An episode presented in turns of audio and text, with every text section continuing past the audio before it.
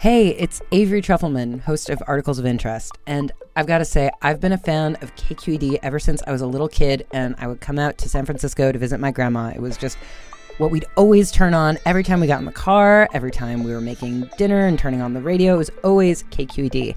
And then over the years, I've become a massive fan of KQED podcasts because this is local reporting at its best. These are answers to questions you've always wanted to know, interviews with exciting, unusual voices, necessary journalism, all told with love and care and artistry. And did you know that a majority of KQED's funding actually comes from members? It's just people like you and me supporting the programs they love while also getting access to cool events, behind the scenes footage, and so much more. If you want to sign up and be a part of this amazing community, visit donate.kqed.org slash podcasts to become a member today. That's podcasts with an S.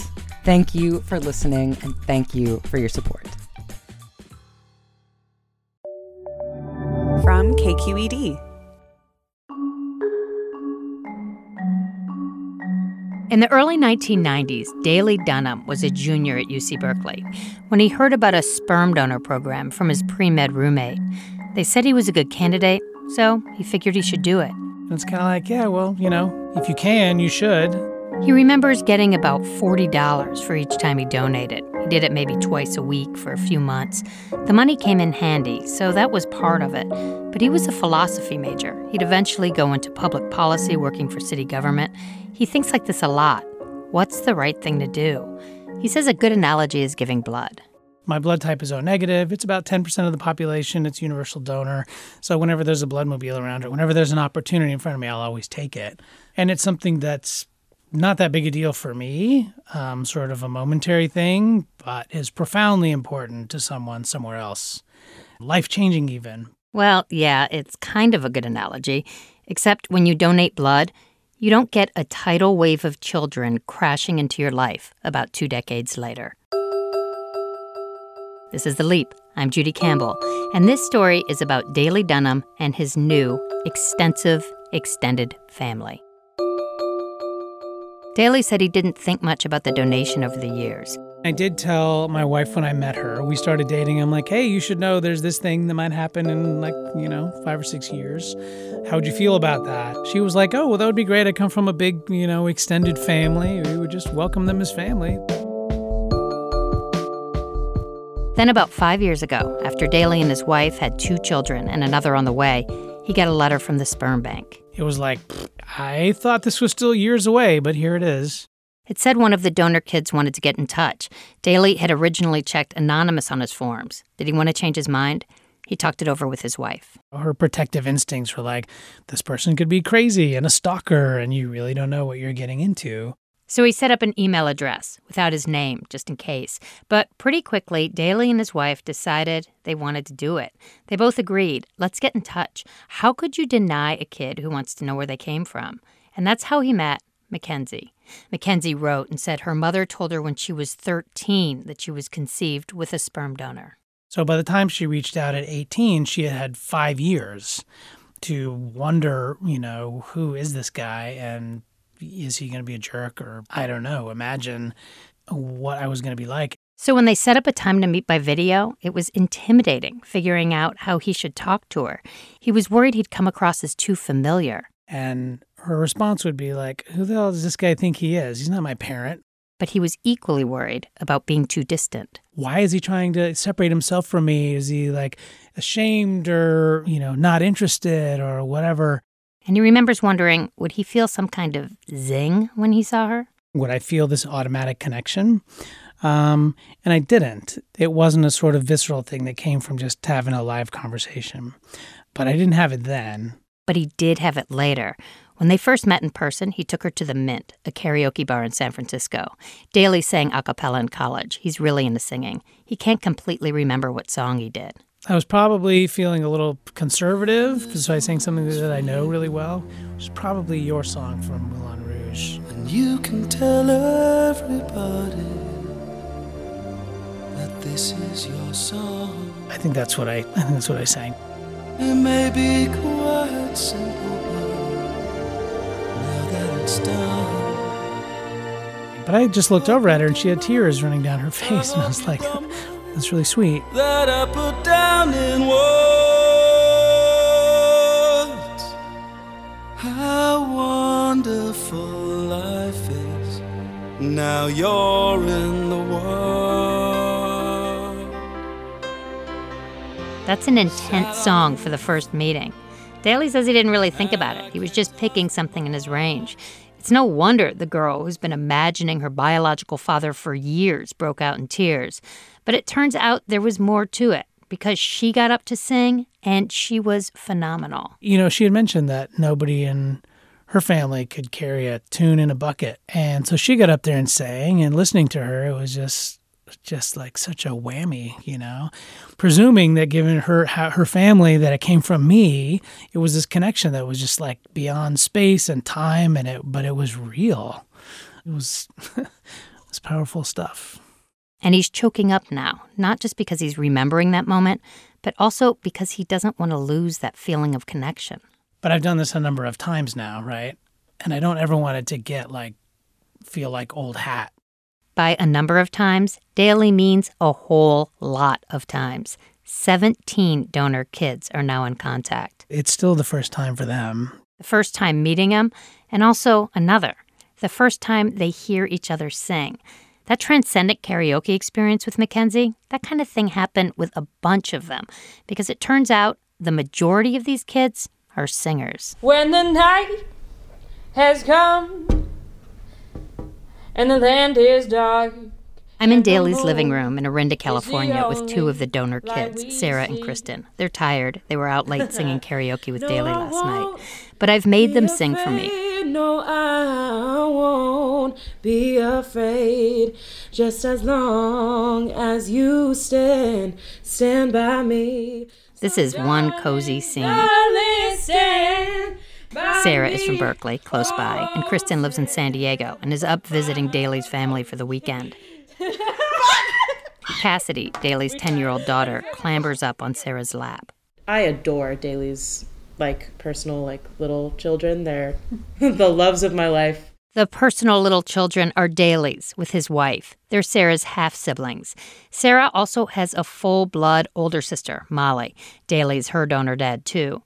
A few years after Molly was born, her parents went back to the sperm bank, and by request, Daley briefly came out of donation retirement. Sarah was the result. She's the youngest of these donor conceived kids. She's 18. Most are between 22 and 24. It's all very complicated, but for Sarah, it's just meant more family, and it's great. She spent a lot of time here since she met Daley a few years ago. She babysits, and her sister and her two moms have all become close with Daley's family. They had Thanksgiving together this year. My parents and Daley are like good friends and I really feel like I'm interacting with them as a unit rather than two separate families that I'm trying to balance. But every donor kid has a different relationship with Daley, their families, and how they integrate this new knowledge of their biological dad and siblings into their lives. It's all so new and confusing. Sarah and Kristen talk about this with Daley. Our whole situation is just really complex in that it's no one's ever really had to deal with this type of relationship. There's no language to really describe it. no Someone, etiquette, yeah, there's no etiquette. There's no, no one no has this. Ex- yeah, there's no manual. No one's had this experience that I can be like, hey, how did you deal with this? We all just kind of had to figure it out for ourselves, which I think is really cool. We're pioneering something. We are sort of the, Yeah. like on the first wave, um, Yeah. societally, of Yeah. this kind of Thing. I think on that note too, it's been an interesting thing trying to figure out not only how to explain it, but how to refer to everybody. You know, so like everybody refers to Daley as something completely different because what do you what do you call him? You know, like sperm donor and like guy who created me is like all too much of a mouthful to explain you know like i introduced you to my friend and i said i'm his spawn or something like i but most of the time i refer to him as my donor dad because you know i wouldn't call him my dad because i also have my dad that raised me who she's really close to. It's a touchy subject. Kristen grew up as an only child with her mom and dad. Unlike Sarah, she says she could never have Thanksgiving with their family, or even just the other donor siblings, because her parents could be hurt. I don't ever want them to think that I'm choosing this family over the other, and that's just kind of a tough place to be in because you want to exist in both places. And in a way, I kind of constantly am, but it does get hard to do sometimes. Because this world, this community she now has, her 19 new siblings, that's including Daley's young kids, Kristen's dad doesn't want to hear about it. And it does kind of suck because in a way this has become such a such a big part of my life and such a part of my life that's larger than I could have ever imagined. Initially, Kristen got into this whole thing just to find a sibling. She had no interest in finding her biological dad. Her mother saw something about the donor sibling registry on Oprah. That's where kids can enter the donor's number from the sperm bank and find other matches. She signed up when she was 12 and found a half sister. Over the next five years, more siblings found them. Then one got in touch with Daley. And now, even though there are so many of them, they are so connected. They're in touch, online, every day, constantly.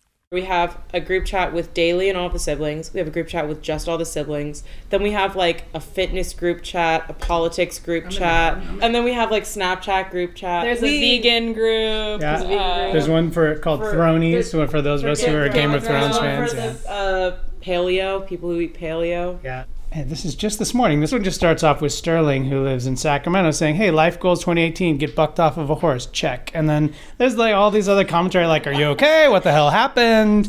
And these are all. And that's the- not even getting into the individual conversations. I'd never go longer than like maybe two weeks without having like a one on one conversation with every single one. This is Brooklyn. She lives in Phoenix. She's a teacher. And by the way, she's a singer too. She's starring as Belle in a big production of Beauty and the Beast now. Brooklyn was 21 when she found out she had a donor. I was shocked, but only for a minute. And then the more I thought about it, it kind of started to like make a lot of sense. Because she and her brother and sister, who are twins and also from Daley's sperm, didn't feel like they had much in common with the family they grew up with. Brooklyn and her siblings were some of the most recent to come into the group, but they'd play a pivotal role because their grandmother has a condo in Mexico. And what would you do if you found out you had an enormous new extended family? Probably take a vacation together in Mexico. I watched a video that Melissa, one of the kids, took from the trip. It was last summer. At that point, there were 12 of the donor conceived siblings in contact 10 sisters, two brothers. And they're all meeting up in the Arizona airport so they can drive to Mexico together. It was the first time some of them had met each other and Daley. In the video, you see the happy mass of them, hugging, lunging toward each other at baggage claim, cradling each other's faces in their hands, huge, bursting smiles. I look for similarities, but I'm most taken by the bubbliness, this gleeful optimism that Daley says is a trait that so many of them share. Brooklyn says it was an emotional roller coaster meeting everyone at the airport. Before someone got there, I would get really nervous again, and the nerves would start to kick in, and I'd be like, okay, this is such a big moment. Like, I would kind of pump myself up, but like, also, it was like, don't be weird. Like, don't be awkward. Just, it's going to be good. And so, and then as soon as they would get there, and I would start talking to them, and like, it just felt so normal again. And then the last to arrive Daley, his wife, and their three kids. We just like swarmed them and like it was just this big thing like in baggage claim at Sky Harbor. Everyone's just like hugging each other and crying and like that moment sticks out to me so much because it was so cool just like realizing how many of us there were because that was the first time we were all like all there in the same place. They crammed into a bus for the four hour drive to Mexico. Daley drove. It had a sort of Chevy Chase vacation kind of feel to it, right? Was he sure he was up for this? I never had any hesitation about it, honestly. It just seemed like it was going to be a blast the whole time. And it was. Going downtown in an earlier round. And sugar, we're going down swinging. I'll be a number one. There were sing alongs, a swim up bar. They got to look at each other all together and compare. A bunch of them have the same eyes, a beautiful greenish color with a yellow starburst in the middle. It was a family reunion, and they all embraced it. Daley's wife, their two young boys, and their daughter, Cassidy, who celebrated her 10th birthday in Mexico with 10 new sisters.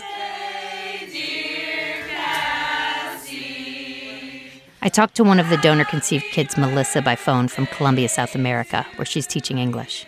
everything felt so normal and so great. And then when you like step back and really think about like the immensity of the situation that like Daley made the decision to donate sperm like all these years ago and like now here we are like him and his wife and his kids and like all of us it just was like so amazing After Mexico, Melissa posted the video of the trip. She called it Meeting My Biological Family for the First Time. A friend of a friend on Facebook messaged me and was basically like, I am just in absolute hysterics. This was so beautiful and amazing. And uh, we used a donor with my daughter, and we weren't planning on telling her. And because of your video, I am planning on telling her, like, I changed my mind. These siblings and Daley believe strongly in this. They want parents who use donor sperm or eggs to be open about it. And people who study this agree that kids do better the earlier they know, and often resent parents who don't tell. A medical anthropologist who studies this says transparency is common in adoption now, but maybe because of stigma around infertility, couples who use donor eggs and sperm are less likely to tell their kids about it. But it's getting more common. Part of the reason may be that this used to be a secret you could keep. But now, with $100 mail order genetic tests from places like 23andMe, secrets can blow up pretty fast. That happened with some of the kids who found Daley and the siblings recently. There was this wave of four that came, and it corresponded with some Thanksgiving Day sale the 23andMe had that was half off. so a bunch of them were like, "Oh yeah, sure, I always wanted to do that," and then um, checked their ancestral history, and then got the con- you know got the connection, like, "Hey, by the way, you're related to these people." And also, by the way, the man you thought was your biological father isn't. It was a jolt. The kids who were were basically outed by 23andMe, you know, their parents opted not to tell them, have had a harder time grappling with their parents' decision. These new kids marked a turning point for this whole group. Back when there were about 12 known donor siblings, that's the group that went to Mexico, Daley says there was a real ease among them. This honeymoon period where everyone got along, talking about politics and values, everyone was on the same page. They were all lefties pretty much. They'd even wondered if political leanings were genetic. But as more joined, this little group started to look a lot more like the rest of the country Trump supporters and all. And soon, these happy chat groups became a battleground. So the, the, the honeymoon period of like perfect harmony uh, was no more. We're going to take a quick break. Stay with us. Hi, I'm Sasha Khokha, host of the California Report magazine. Every week, we bring you stories about what connects us in the giant, diverse Golden State. Because what happens in California changes the world. I love this place. We were once seen as like the place to be, California. The land of milk and honey. That's where you go to Sunshine State, but we just have challenges right now. KQED's California Report magazine. New episodes drop every Friday, wherever you get your podcasts. Hi there, I'm Rund Abdelfatah from Throughline. If you're listening to this podcast, you know that KQED produces exceptional storytelling that keeps you informed, inspired, and entertained. Their podcasts cover issues from your neighborhood to the entire country and everything in between. Support this work today. You can help us continue to bring quality podcasts to your ears. Just head to donate.kqed.org slash podcast. That's donate.kqed.org slash podcast.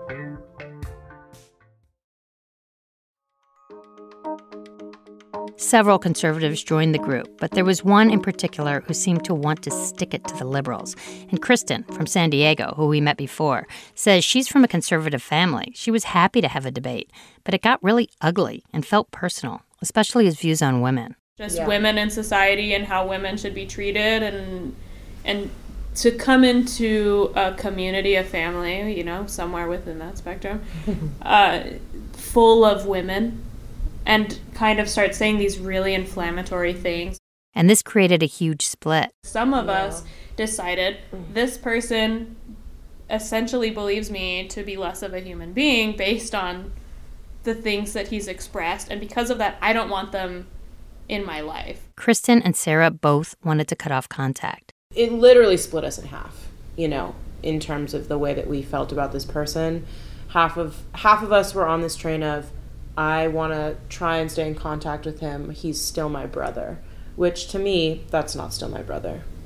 That's not still my brother. And this debate became about something so much bigger than whether what this new donor sibling was saying was appropriate or not. The question became are we a family or are we a community? Is this about genetics or the fact that we feel connected to each other? Does our shared blood bind us to each other so much that we feel obliged to accept each other, no matter what? This whole thing feels like some kind of political experiment. Suddenly discovering that someone across the country with a completely different background is your brother. Could that connection possibly transcend these seemingly unbridgeable divides in our country? Override the angry discourse? Maybe. But in this particular case, with this kid, not right now. In the end, a lot of them agreed that the post from the new kid had become too venomous and disrespectful. It was causing stress and division. And Daley, who had been trying to help keep the peace, had enough too. I had never anticipated the idea of like cutting someone off or disengaging from them in a deliberate way as a result of um, how these kind of conversations were going, but that's what wound up happening. And prior to that, I think what made all of this work really is everyone, how respectful everyone of the fact that I live a busy life. I have three young kids that are, you know, not low maintenance children. and, you know, my wife works a ton. And so I'm very busy. And everyone has been really conscious about keeping a relatively light footprint. This whole process of absorbing 17 different lives into his own in one capacity or another has been shifting Daley's idea of what his role in these kids' lives is. Kristen says it's different for each of them. I think that he's kind of a chameleon and he does such a great job of kind of being able to feel out what uh what people kind of want from him. There are some of us that view him like I said he's kind of more of like my uncle. It's familial, but it's not quite paternal. There are other siblings who maybe don't have a father figure in their life or um, have had a tough time that do kind of view him in a little bit more of a paternal way. And I think that he's always been so impressively good at of being completely respectful, but yet kind of filling that box of whatever we kind of need him to be. There's one he talks to about video games. Kristen is majoring in economics, which is a strength of Daley's. He's introduced her to people in that field. He's helped with resumes. He took his young kids to Arizona to see Brooklyn starring in a production of Legally Blonde. And Brooklyn turns to him for advice. When I talked to him yesterday, I was like, So I think I'm going to buy a house, but I don't know how. And he was like, Okay, let me walk you through the process. So he definitely has become like the person that I talk to about that kind of stuff. And I know that those are like probably things that normal people would talk to their dads or their parents about. I try not to put too much pressure on it just because I know he has his own thing and like I don't ever want to feel like I'm expecting too much from him because there are so many of us and um, I know that he tries to make an effort with everyone, which is so cool. When kids came into the group that seemed in need of more of a father figure, Daley had to think hard about what he could and should offer. It was another, you know, inflection point in my constant reevaluation of what um, fatherhood is. The genetic component of that, the relationship component of that, the sort of family structure component of that, all of it, and what that role means for me. Like what I landed on was the way that I could be present in that, in some version of that role for them was to be a sort of emotional safe harbor because I don't know, I think one of the important roles of parents is just to be there so they're never in a position of feeling like they have nowhere they can go, that there's nowhere else to go. For most of them, they don't need much. Daley says most of the kids have been more interested in their relationship with each other than with him. These are their best friends. He's been on the periphery. Connecting with him can be more loaded. There are conflicted feelings about, you know, how do my parents feel about this? Does it make them feel bad? How do I feel about it? Because there is so much difficult territory when rejiggering these ideas of family and biology. Some of these families have embraced this, Others haven't. It can feel like a bombshell. Daley doesn't think it needs to be that way, like with Kristen's dad, who doesn't want to talk about Daley or the siblings with her. I've told Kristen before I would like to meet him just because I would like to meet the guy who raised her because I think she's so great. And the way that I would interact with him would be um, it would never be occupying the space that I'm some sort of parent or father figure, biological or otherwise. It's that we have a ton in common because our daughters are sisters to each other. Maybe that sounds optimistic, but in a way, optimism has charged this whole experience.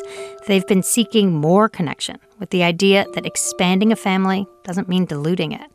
There's a buoyancy to this group, cheering each other on in the chat groups, at the karaoke bar, traveling to go to each other's shows, graduations. It can seem like a community built on light, sweet gestures.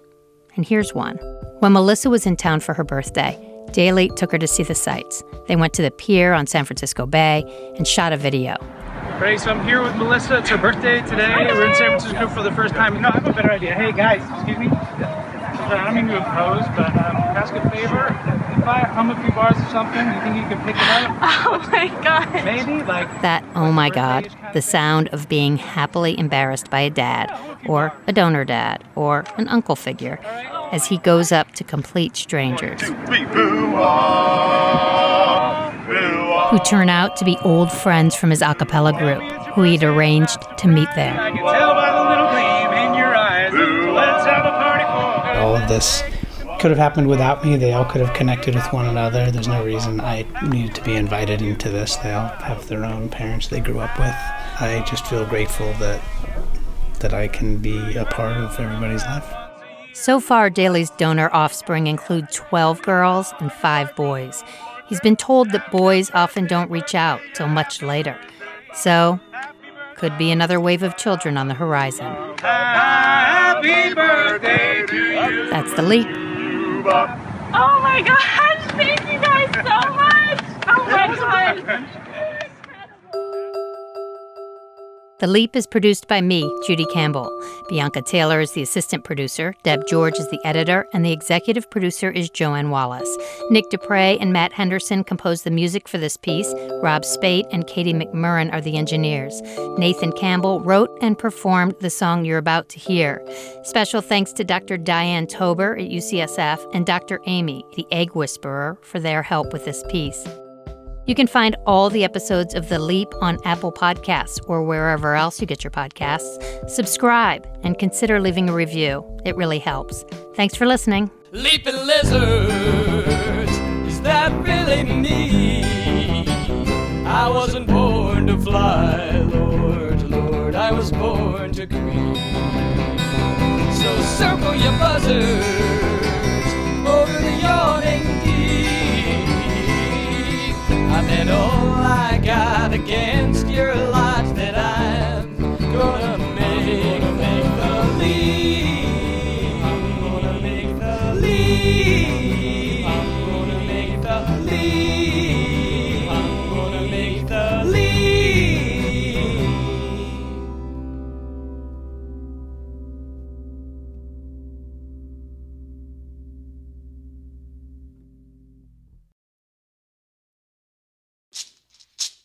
Hey, it's Glynn Washington from Snap Judgment. And if you love what you're hearing, and I know you love what you're hearing, please consider becoming a KQED member. You get special access to cool events, behind the scenes footage, and so much more. Plus, you'll sleep better at night knowing you did your part for the community you depend upon. It's in you. Please be in it. Visit donate.kqed.org slash podcasts to sign up now. That's podcast with an S. Thanks.